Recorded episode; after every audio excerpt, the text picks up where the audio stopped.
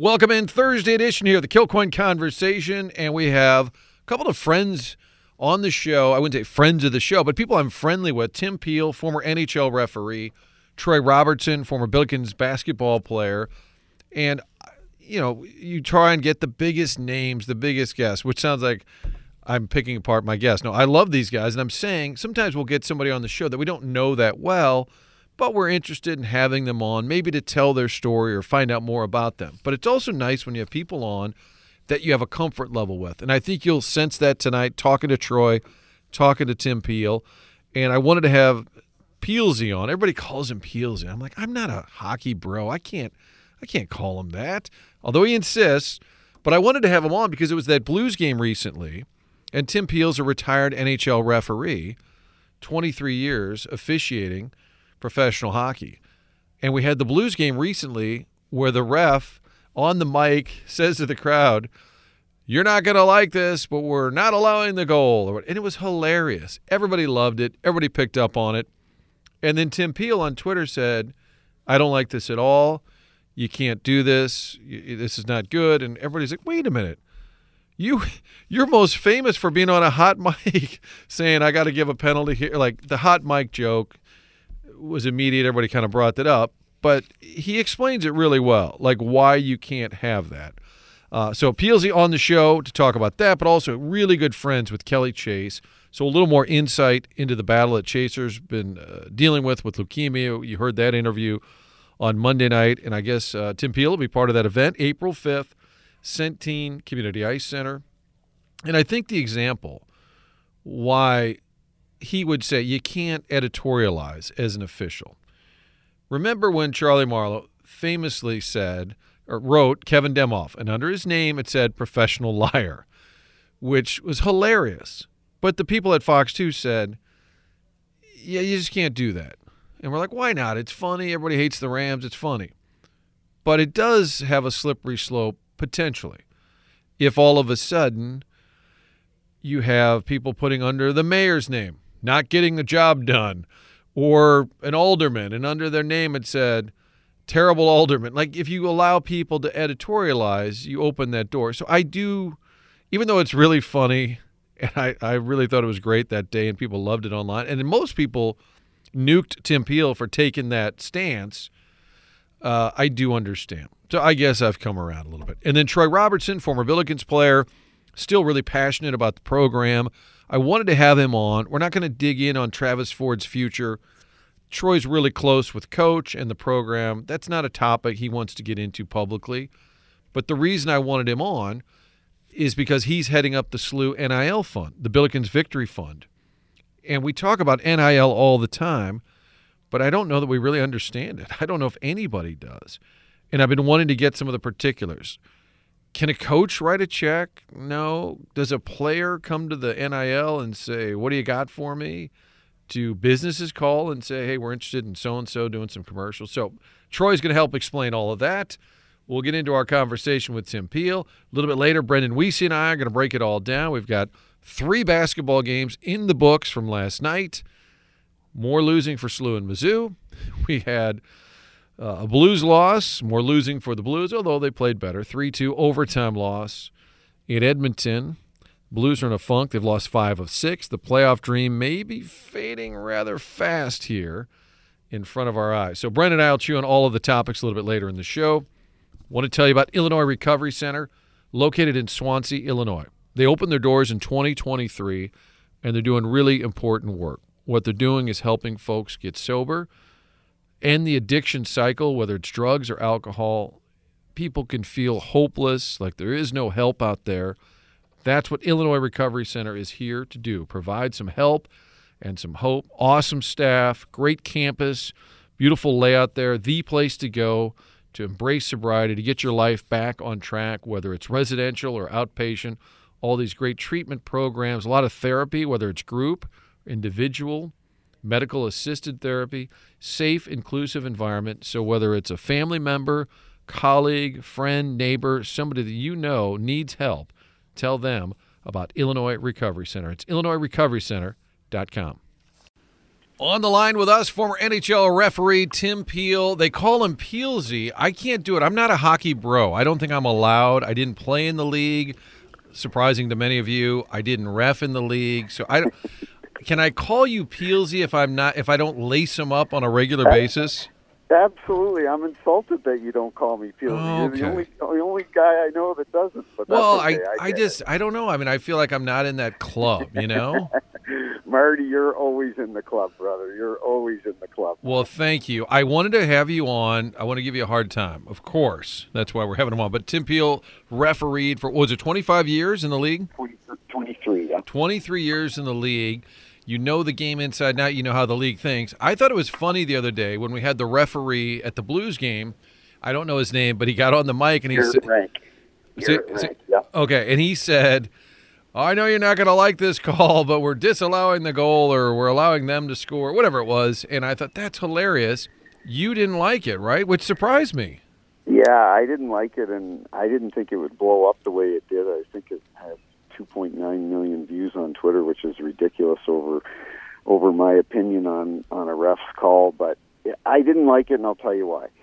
And this is this is from a guy that's that's got lots of experience with microphones. So, is I didn't like it because where does it end? So, referee tomorrow night in Dallas, a different referee, and so the call against St. Louis was no goal, and that's why he said you guys aren't going to like this. So what does the referee do tomorrow night in Dallas if it's a call for the home team, the, the Stars, and he clicks on his microphone and he says, "You're going to like this call." Like where does it end? You can't, as a, as the league would not like that because that's going to be their stand. Is hey, Gary Bettman's going to say to the director of officiating, "Your guys are there to explain a rule, make the call." Uh, it isn't improv hour. It's not, you know, yuck yucks here. It is keep it professional, make the call because, like I said, where does it end? You know, all of a sudden uh, another ref tries to up one up him. That's not what the league wants. Yeah, I think that's a great point, and I'm probably hypocritical because as soon as Angel Hernandez or any of these umpires in baseball start to hot shot a little bit, I'm annoyed. I'm like, just call the game. And yet, Right. and yet with the hockey guy, I'm like, I kind of liked it. But then I also joked and said, what if we did have this in other sports, and then the the umpire gets on the mic and says, uh, the runner's out at third. Not my fault. Your idiot manager decided to bunt there. like you could. Right, You're right. right. It Well- probably is. It could be a slippery slope, like the NFL ref. Uh, we do not have a first down. Tell your coach to start running the ball. like right, exactly. maybe that would work in like the XFL or the new whatever it's called Correct. UFL. Where Correct. do you think? Do you think that the NHL somebody up high then told that referee, "Hey, let's let's not do that." Hundred percent, hundred percent. He got a phone call the next day and said, "Hey, it was funny on a one-off basis, uh, but that's not what we want uh, ongoing." Um, you know, he wouldn't have he wouldn't have gotten in a pile of trouble. He just would have said, "Hey, okay, for whatever reason, you you you- you got caught in the moment and you decided to say that." But that's not what we want going forward. Keep it simple. Now I know you had your famous hot mic, or you didn't think Yeah. you were being heard. I understand, and then people say, Yeah. "Which I," and I'm sure I didn't see your responses on Yeah, X. yeah. I'm sure Yeah. everybody said, "You of all people should." right. But did you ever say anything on purpose, like just kind of like, "Hey, I got to explain this, folks," or "I know you're booing me right now, but hold it." Did you ever No. have a moment like that? No, no, you just keep it. You, you keep it uh, to the script. You know, we have no goalie, uh, no goal because of goaltender interference. The goalie was pushed into the net. Except, you know, whatever the situation is, you just describe the rule and and the reason that you're calling it a certain way, and uh, you're not there to improv. Did you get feedback like instantaneously? Like, did you get a report card like, "Hey, you missed four calls," or "Hey, you had an A plus Oh yeah, yeah, absolutely. Uh, besides the mid-season rating that we would get in January every year, we would get critiqued after, you know, not after every game because hopefully your games were going very fairly well. But if you, you know, it's like a player. Player gets into a slump for a few days, whether he's not feeling well or he's tired and things just aren't going his way. And same thing with an official. And uh, and so yeah, if you if if the director of officiating sees that you know you're kind of making making mis- making mistakes that really aren't uh, um, no, the norm for you, then you'll get a phone call or you'll get an email. Can you watch other sports without being your kids probably hate it or your wife like without being critical of an umpire or a referee? Like, do you watch that part of the game differently? Not with other sports. Not with other sports. Uh, I don't with with baseball. I don't watch basketball, but with baseball and football, uh, I you know th- these guys. That's their that's their sport. That's their niche. You know, I uh, I'm better off sitting at home uh, watching hockey and not critiquing the officials because I I'll defend them a lot on social media and say, hey, you know, the game is fast. Players are or you know maybe didn't have the perfect sight line, whatever reasons. But I try to explain. I try to explain why a call was missed instead of just saying, "Yeah, you missed the call." Tim Peel, our guest, 23 years, NHL referee. He's been based in St. Louis for a long time, retired from the league, lives here. You can find him on Snipes and Stripes. He and Jeremy Roenick. And I was looking at, I'm always curious, like, what does well. So I will Google, like, most popular sports podcast, most popular football podcast. I typed in hockey podcast, and you guys popped up. You and Yeah. JR are making some noise. Not surprising. You're both opinionated. Uh, give folks an update on the show. Yeah, no, it's been fantastic. You know, I I've been friends with JR for years, and and uh, we were talking back in the last summer, and and came to the the idea. Hey, let's do a podcast together, and and I said to him, "What do you want to call it?" And he goes, and right away he goes, "Let's call it Snipes and Stripes." He says, "I sniped a lot of goals, and you wore the stripes." So that's where we came up with it.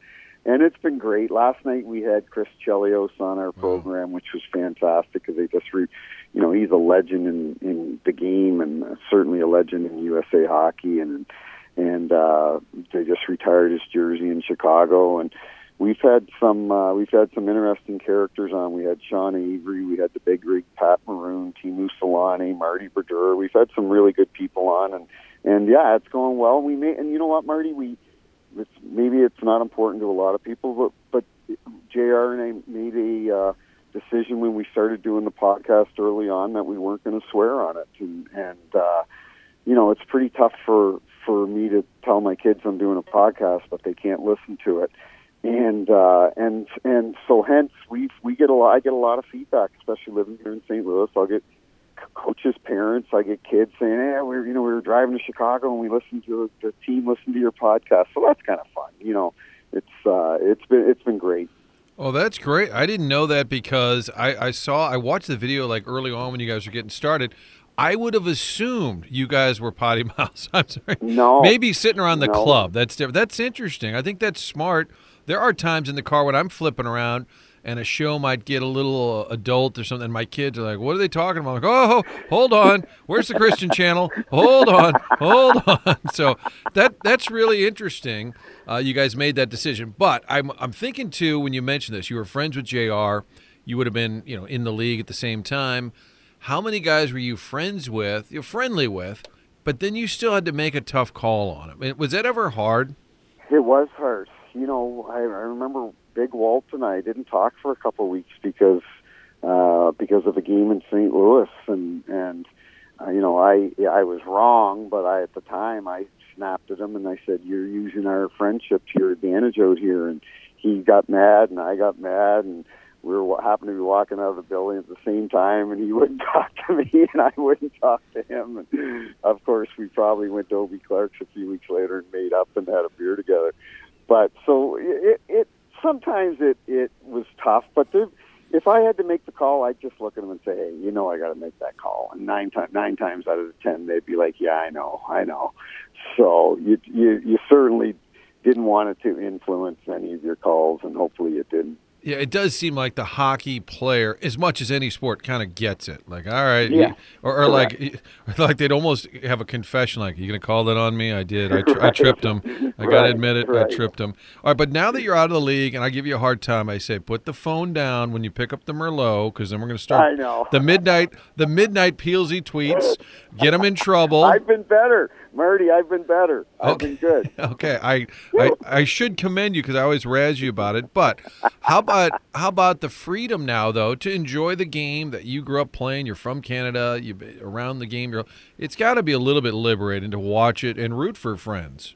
It is. It, I love it. You know, I've got friends and coaches and and you know Jon Cooper and people that are involved in the game and and uh, and rooting them on and and you know I grew up uh, I grew up in Canada and grew up a Toronto Maple Leafs fan and and if I happen to say something negative on social media about the Leafs, they're they're right on me, and then I'll tweet out a picture of me in my Toronto Maple Leafs pajamas when I'm a kid. I'm like, I like I like the Leafs, but my heart now is in St. Louis. I'm a Blues fan. I that's the team that I cheer for, that I want to see do well, and and I'm hoping they can they can make some progress with 20 some odd games to go, and hopefully get into the playoffs because it's it it stinks around here in the springtime when when there's no uh, Stanley Cup playoffs going on down at Enterprise.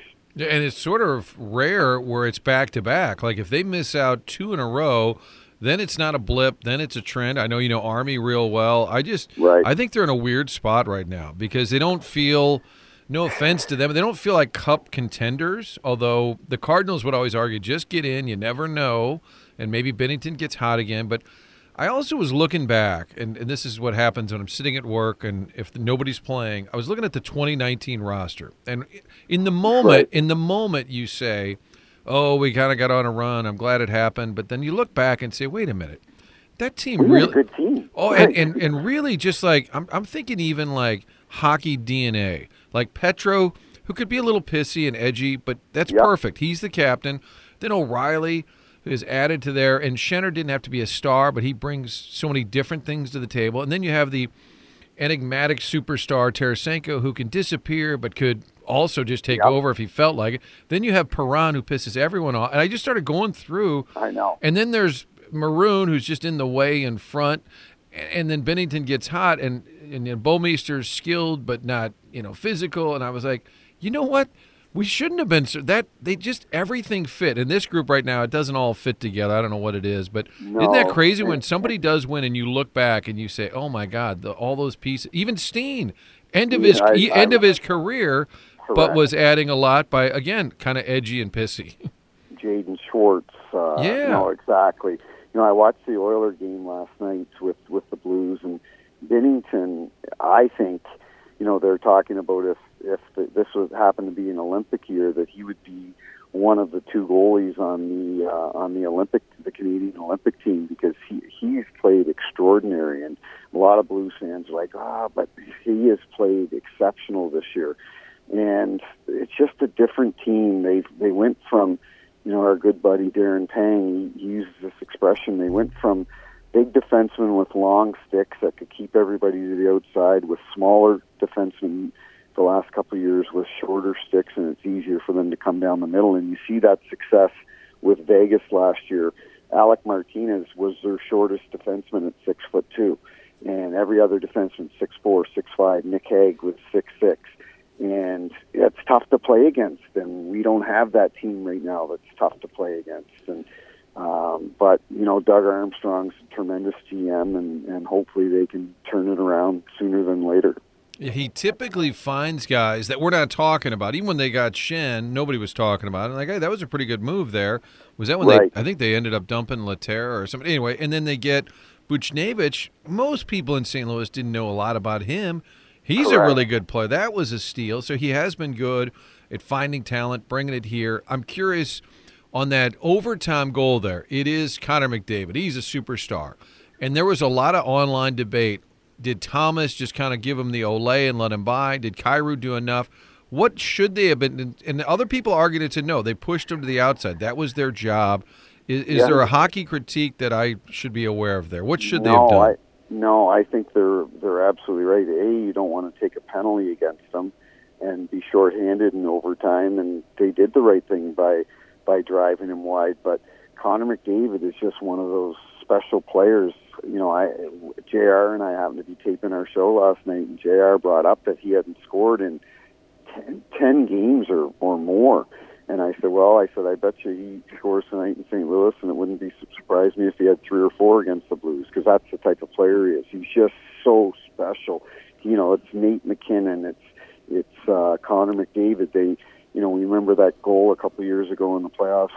Nathan MacKinnon did in in uh, in uh, late in the year going end to end. Those players are just special, and and uh, it's tough to defend against them. All right, you mentioned Toronto earlier. This just amazes me that they haven't won the cup almost in our lifetime. This is going way back. Isn't that 67. isn't that hard to believe? Is is just a legendary franchise. There isn't really even a comp. Like if the Yankees hadn't won since the '60s, that's all we would talk about. I'm guessing in Canada, it is a topic all the time. It it is, especially uh, more so in Toronto than than anywhere else.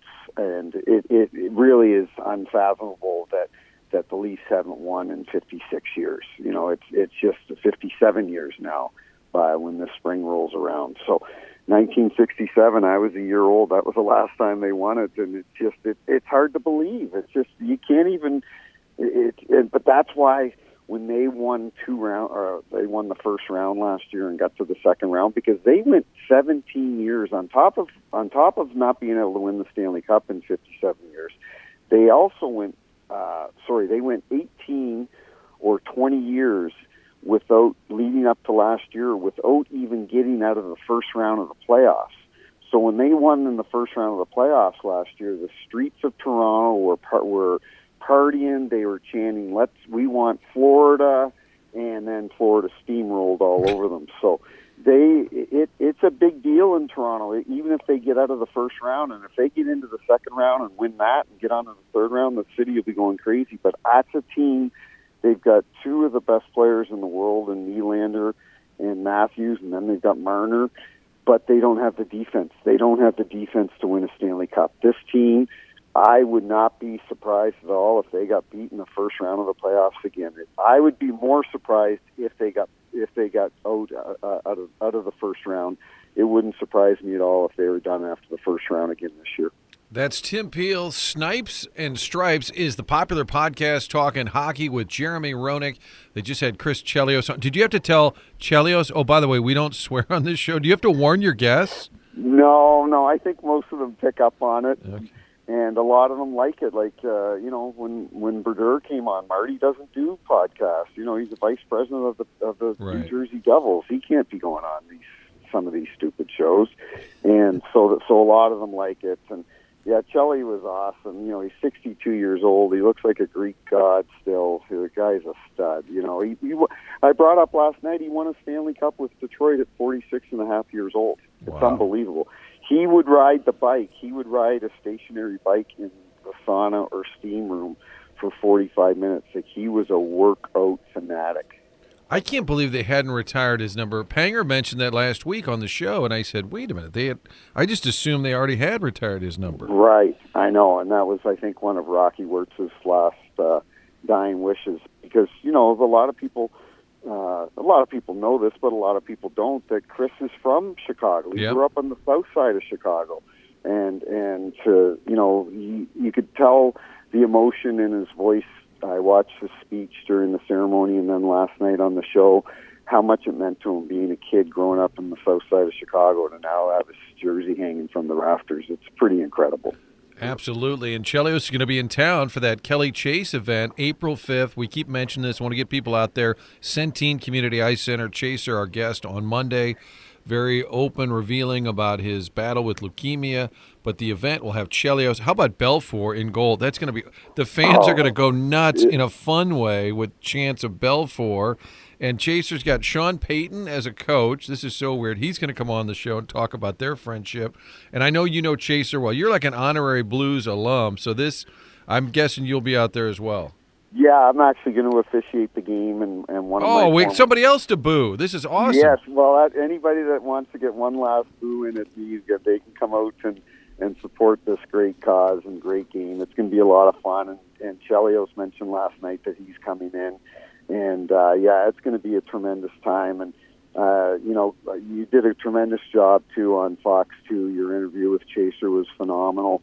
Uh, I was texting with him this morning, seeing he wanted to have lunch, and he's in he's in Canada right now watching his son Luke play, and he's a tough. We knew he was tough, but man, oh man, I I I've spent a lot of time with him the past few months, and he never complains. He's just he doesn't even really want to talk about it. He's just and it's but it's tough to see because especially when he was in the hospital, and you go in and he's just laying on that bed for for weeks at a time. And you know he's a guy as you know marty he's got six or ten you know different business adventures going on and he's just on the go all the time.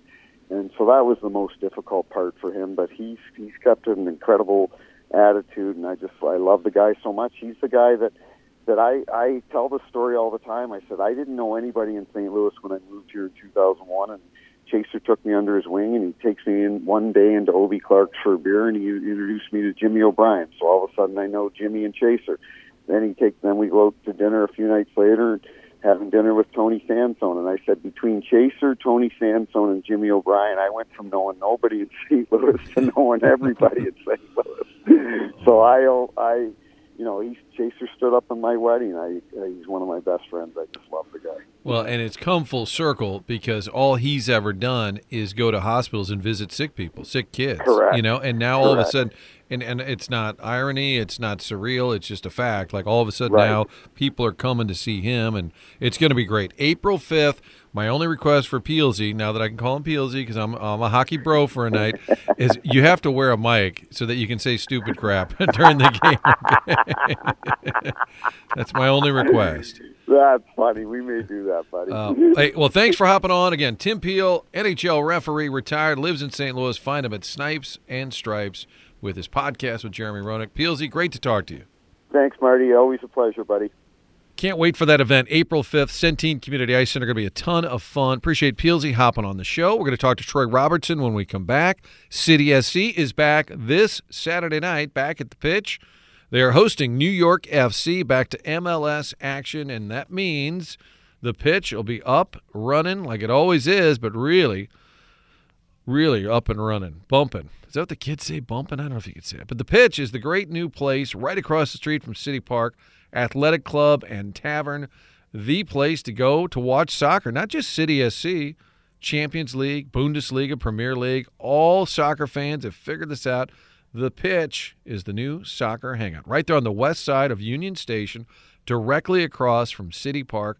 Latest creation from Bob and Steve O'Loughlin. This is the awesome spot and a great addition to the soccer scene in St. Louis. If you don't have tickets to City, don't worry about it. Just hang out there. You'll get part of that vibe when the St. Louligans are going around and banging on the drum. You get that whole festive flavor. The place to hang out is the pitch, or for lunch or happy hour, stop by and see them. Blues game, they're right down the street there on Market. How about Saturday? Blues play at, I think, 4 or 5. City plays that night. It's going to be crazy all day up and down Market Street. Stop by and see him or go online, thepitch-stl.com. Right now, we're talking some Billikens NIL fund. This is a fascinating topic, and it's not just about SLU, it's really across the country. Everyone's trying to sort through this.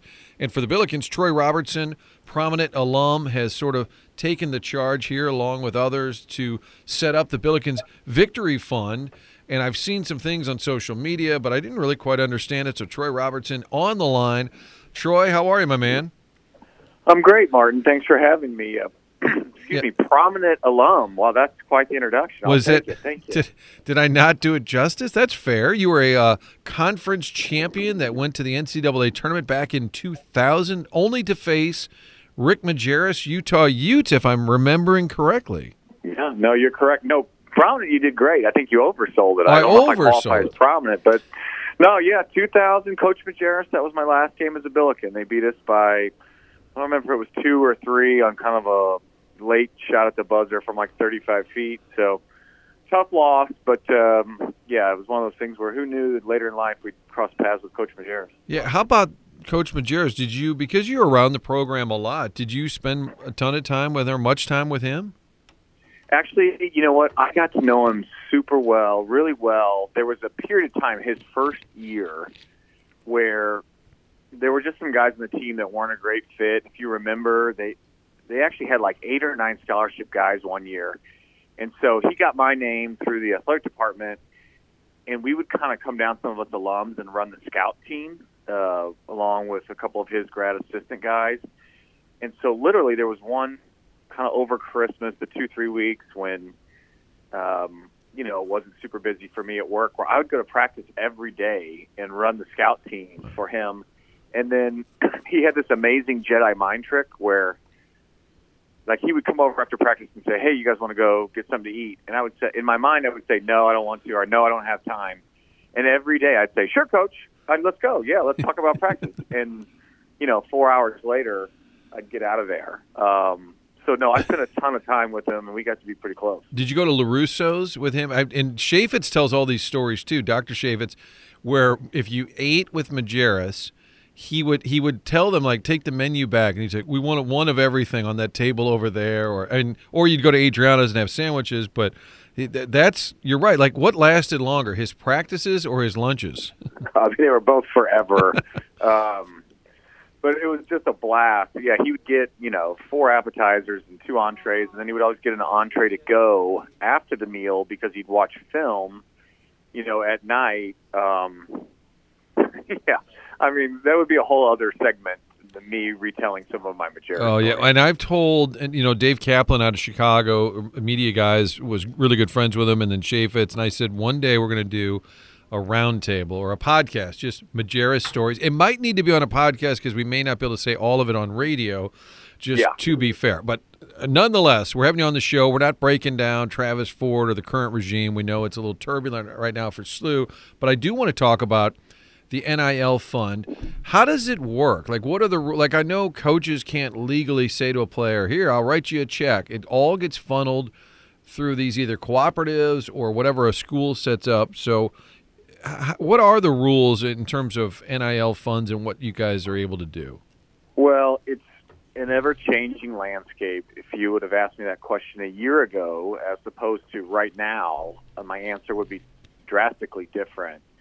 Um, part because of some court rulings and part because of the NCAA itself. But essentially, our collective, the Billiken Victory Fund, is a is an LLC, and we can collect money on behalf of SLU's student athletes and then redistribute it. And our donors can take a business deduction because they can use these student athletes in a marketing campaign or to make an appearance or to sign autographs or put stuff on social media or whatever they want. And so it's no different than hiring a professional athlete in that regard uh, for marketing purposes. And then we turn around and then redistribute the money to the kids um, as we see best fit to bring us the best results possible and then also attract, you know, kids in the portal or recruits. Um, and it's important to note that SLU has a Billiken, what's called the Billiken Exchange. And if you don't want to go through the collective, you can just get online at the Billiken Exchange and sign up, and your business can contact any student athlete. You know, primarily it's men's basketball, but it could be soccer, of course, with our great programs, or our baseball team's amazing right now, and do a campaign, you know, with those student athletes. So it doesn't have to flow through us, but typically it does uh, with the bigger donations and just kind of the you know general fundraising. Okay, so a couple of specifics. Let's say I own Fred's Tires or whatever, and I'm a Billiken yeah. alum, or I just love the program. I would contact the Victory Fund, and I would say, "Hey, I'm going to give you guys X amount of dollars. Can I have so and so come to my daughter's birthday party?" Like, do they literally? come to you guys and make a specific request or i mean some people could just donate or do most people just donate money and say do it as you see fit yeah, I mean, I think there's there's probably three or four categories there, Martin. There are the people that understand that NIL is here to stay and is part of college athletics, and just want to see the program across all sports succeed the best they can.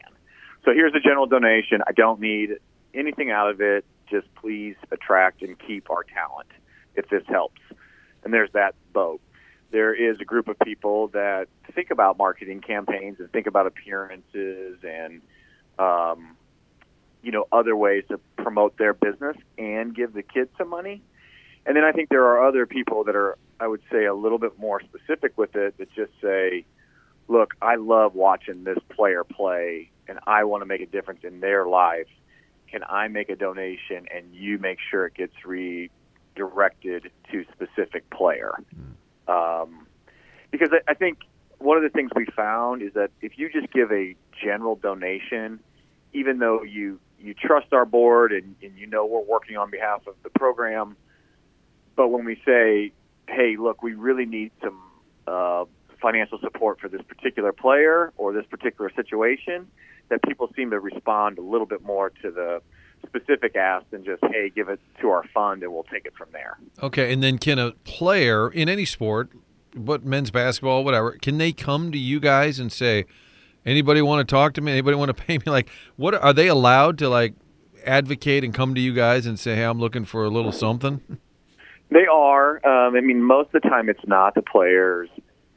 If you're in the portal or if you're coming in from somewhere else, almost always they have an advocate. In some cases, it's an actual agent. In other cases, it's a you know a junior college coach or a AAU type coach that really is, you know, kind of just working on behalf of the player to, to find out what their market value is, and then you kind of work with that player. Um, but most of the time, once they're at SLU, it's us trying to work on their behalf to say, you know, so and so's having a great time. What if we paired them up with this company or that company, or, you know, this. Uh, we know this family or this group of people is a big fan of someone. Could we ask them to support him, and then you know give out the financial support in that way? But a coach can't say how much you want. Here's what I isn't. What are the rule? I'm sure there's plenty of shady in college sports, but what are the actual rules? Like a coach can't make a cash offer. Is that true? Yeah. So that's so this is one of the things that's literally changed over the last say two weeks. So up until two weeks ago, the coach could not say a number. The coach could not quote a number. What you could do is say, you know, hey, you're a point guard that we're really excited about. And you know what? We've had a really good point guard here. His name was Yuri Collins. He did this and he did that, and he received, oh, I don't know, about this much money and you can use it as kind of a template to share with the kid to say this is what we can do. You, the coaches are not allowed to say if you come here we will give you blank. That's right. that's not allowed. And really, even the collectives aren't supposed to do that. We're more paraphrasing. However, and this is a very general comment, the NCAA, which is you know kind of under attack in the court system right now, just needs to realize that kids aren't going to transfer sometimes across country without knowing kind of exactly like a paraphrase is not necessarily enough to get them to move. I mean, nobody, no adult would switch companies, switch jobs if they said, "Well, here's about what you get." I mean, people like specific, you know, um, offer letters when they switch jobs. So, and you've seen that in the last week or two. There was a ruling, of course, uh, in Tennessee, where the University of Tennessee was under uh, investigation by the NCAA and was going to hand out some penalties. Well, they sued, and the judge ordered that now there's a temporary restraining order against the NCAA uh, penalizing collectives, even monitoring them. So now, as it stands, I mean, again, I'm not a lawyer, and SLU probably would, is cringing listening to me say this, but as it stands now, the collectives are kind of allowed to do what they want in whatever capacity it is a changing landscape, and I don't know how they fix it because NIL, and I've said this many times on this show, but name, image, likeness makes so much sense. You're the star quarterback at Mizzou, and instead of getting in trouble like the old days for selling a t shirt with your name on it, now you can make a little money because you're an established athlete on that particular campus. And now it's all about recruiting. They haven't done anything. Do you think they could ever say the rule is you have to spend one semester at a certain school, at any school, and then you can start cashing checks. Do you think it's too late for that?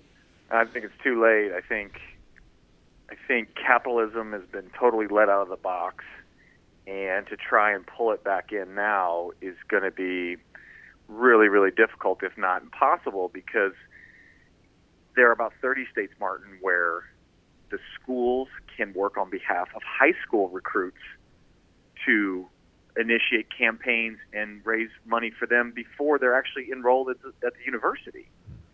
So if you're a really, really good, you know, high school junior, high school senior, and you're a prominent recruit, schools can go to you in some states and say, hey, here's X for your high school year as long as you come to our school. And, you know, how do you ever pull that kind of incentive back once it's allowed? And, and the part that the NCAA just didn't anticipate, nor did anyone, was how the the pot of money, essentially free agency for these kids to move different schools. I mean, name, image, and likeness is great when a business uses a student athlete to promote their business and do some marketing. It's good for the kids, good for the business. What they did never anticipate happening was, you know, player A leaving for a different school because they offer them, you know, X plus a hundred thousand dollars to come to their school versus staying where they are, and and that's the part that's just uh, to me that that more than anything has changed college athletics. Yeah, I call it constant free agency. There is no hey, Yeah. it's- it's constant. Uh, Troy Robertson, our guest, prominent SLU alum, and kudos to you and another prominent alum, Ryan Luchtefeld. You and Luck had some fun with this, having some Billiken players doing commercials for you guys, video bits. They're funny. It's a good way to show the kids' personalities, but also for them uh, to make a little bit of money. I just wonder long term if you're thinking, you know, who primarily is going to donate are going to be alums. Think of like a Michigan alumni base, huge school, Right. and their Right. their just their vault of alums is going to have X amount of millionaires, X amount of billionaires, and then Gonzaga is not a huge school, so it's going to have way less alums, way less to draw upon. Isn't that at some point going to be? I mean, it's going to be like baseball where we complain about small market teams. It, I just Yep. don't. I don't think it's going to work long term. Well, I think yeah. I mean, you you that's you nailed it there. It's really hard for the smaller schools to compete with these. You know, I mean, what's Mizzou's enrollment? Are they pushing off thirty thousand graduates every year, and SLU's total capacity is twelve thousand?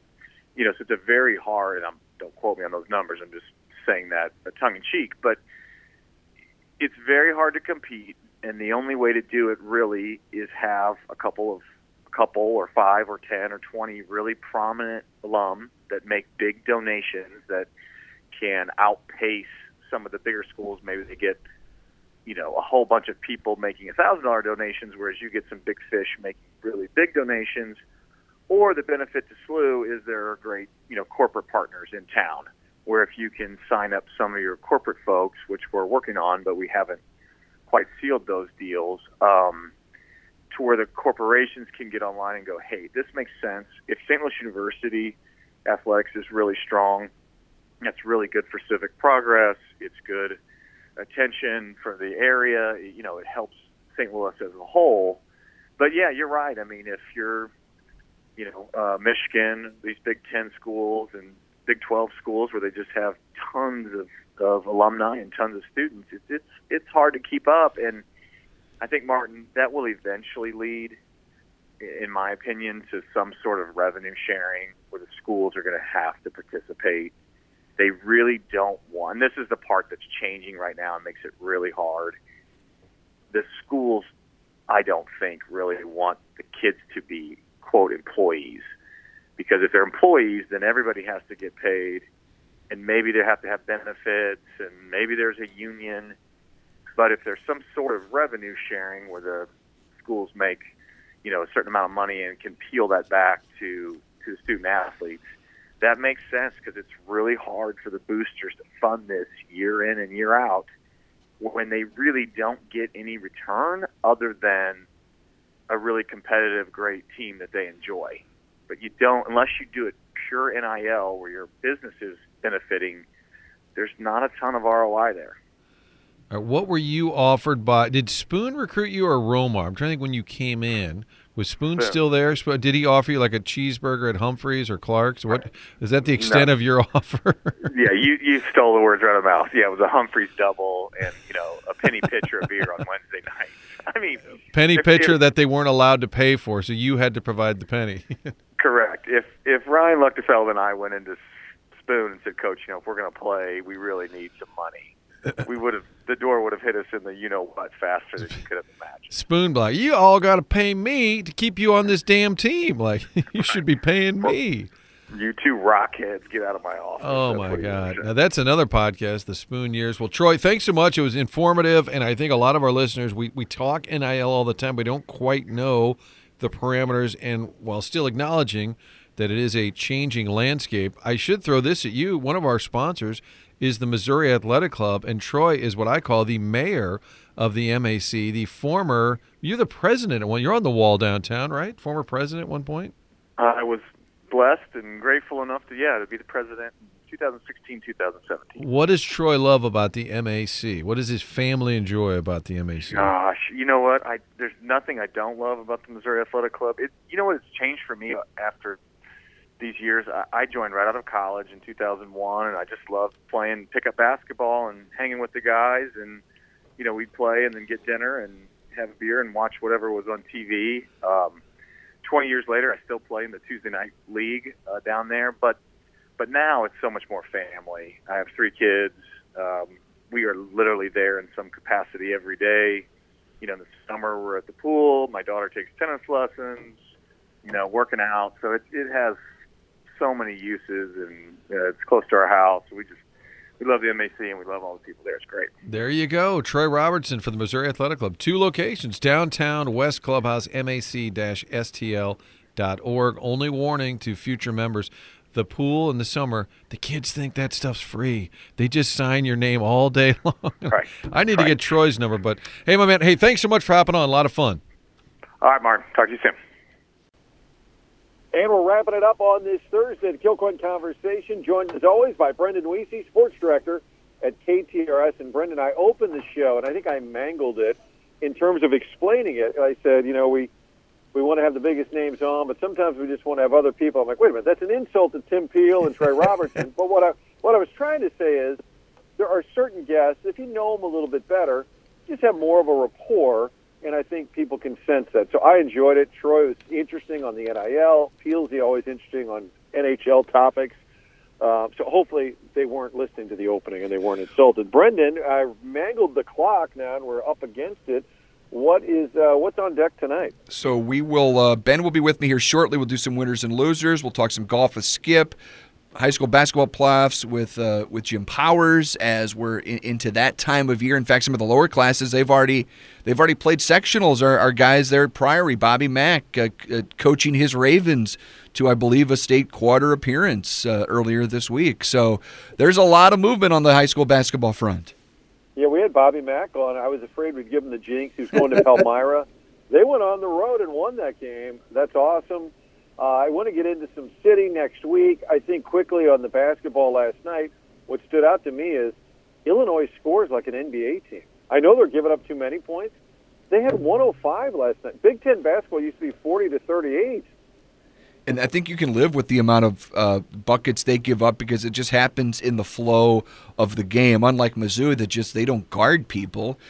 Illinois, it's it's an up tempo brand of basketball, so in that sense, you want to play probably a little better defense. But I think the way they play, you sort of live with that. Yeah, they they roll out hundred last night. Terrence Shannon has been. I mean, there was the, the rust for him after missing a month and a half. It lasted like half a game. He looks like the All American again, and then you can kind you, slide Domask down to more of that complimentary piece. Coleman Hawkins does everything for that Illinois team, a, a Swiss Army knife. But uh, as we get closer to bracket time here, Martin, we're just about there using Illinois and Final Four in the same sentence, I don't think is crazy, and I, I think there'll be reasons to uh, to pump that up a little bit as we get closer to the tournament. Yeah, there's no doubt. A lot of different pieces, even Quincy Guerrier, who can disappear at times, but you got different pieces who can help you out. Dain Dainja, still my Danger. favorite name. Yep. In Cal- his middle name is Danger. No, his last name is Danger. All right, that is uh, Brendan Weesey, sports director at KTRS. Thanks for tuning in, as always, to the Kilcoyne Conversation. One of our great sponsors is Altair Travel. When you're making those plans, whether it's domestic or international, business or fun, I guess business could be fun. I don't mean to be rude to the business folks traveling, but whatever your travel needs are, Altair Travel can get you there and make sure you're staying at the right place. that You're having a great experience. Could be a honeymoon, family vacation, a beach vacation, destination holiday, whatever travel needs you have. Talk to the folks at Altair Travel. It's altairtravel.com. Altairtravel.com. They're right there in Brentwood, across the street from O.B. Clark's. Been there for years. You call them up, set up an appointment, tell them you want to go into the beautiful living room. That's the awesome meeting space that they've created for all your travel needs. There's only one place. It's Altair Travel and Cruises.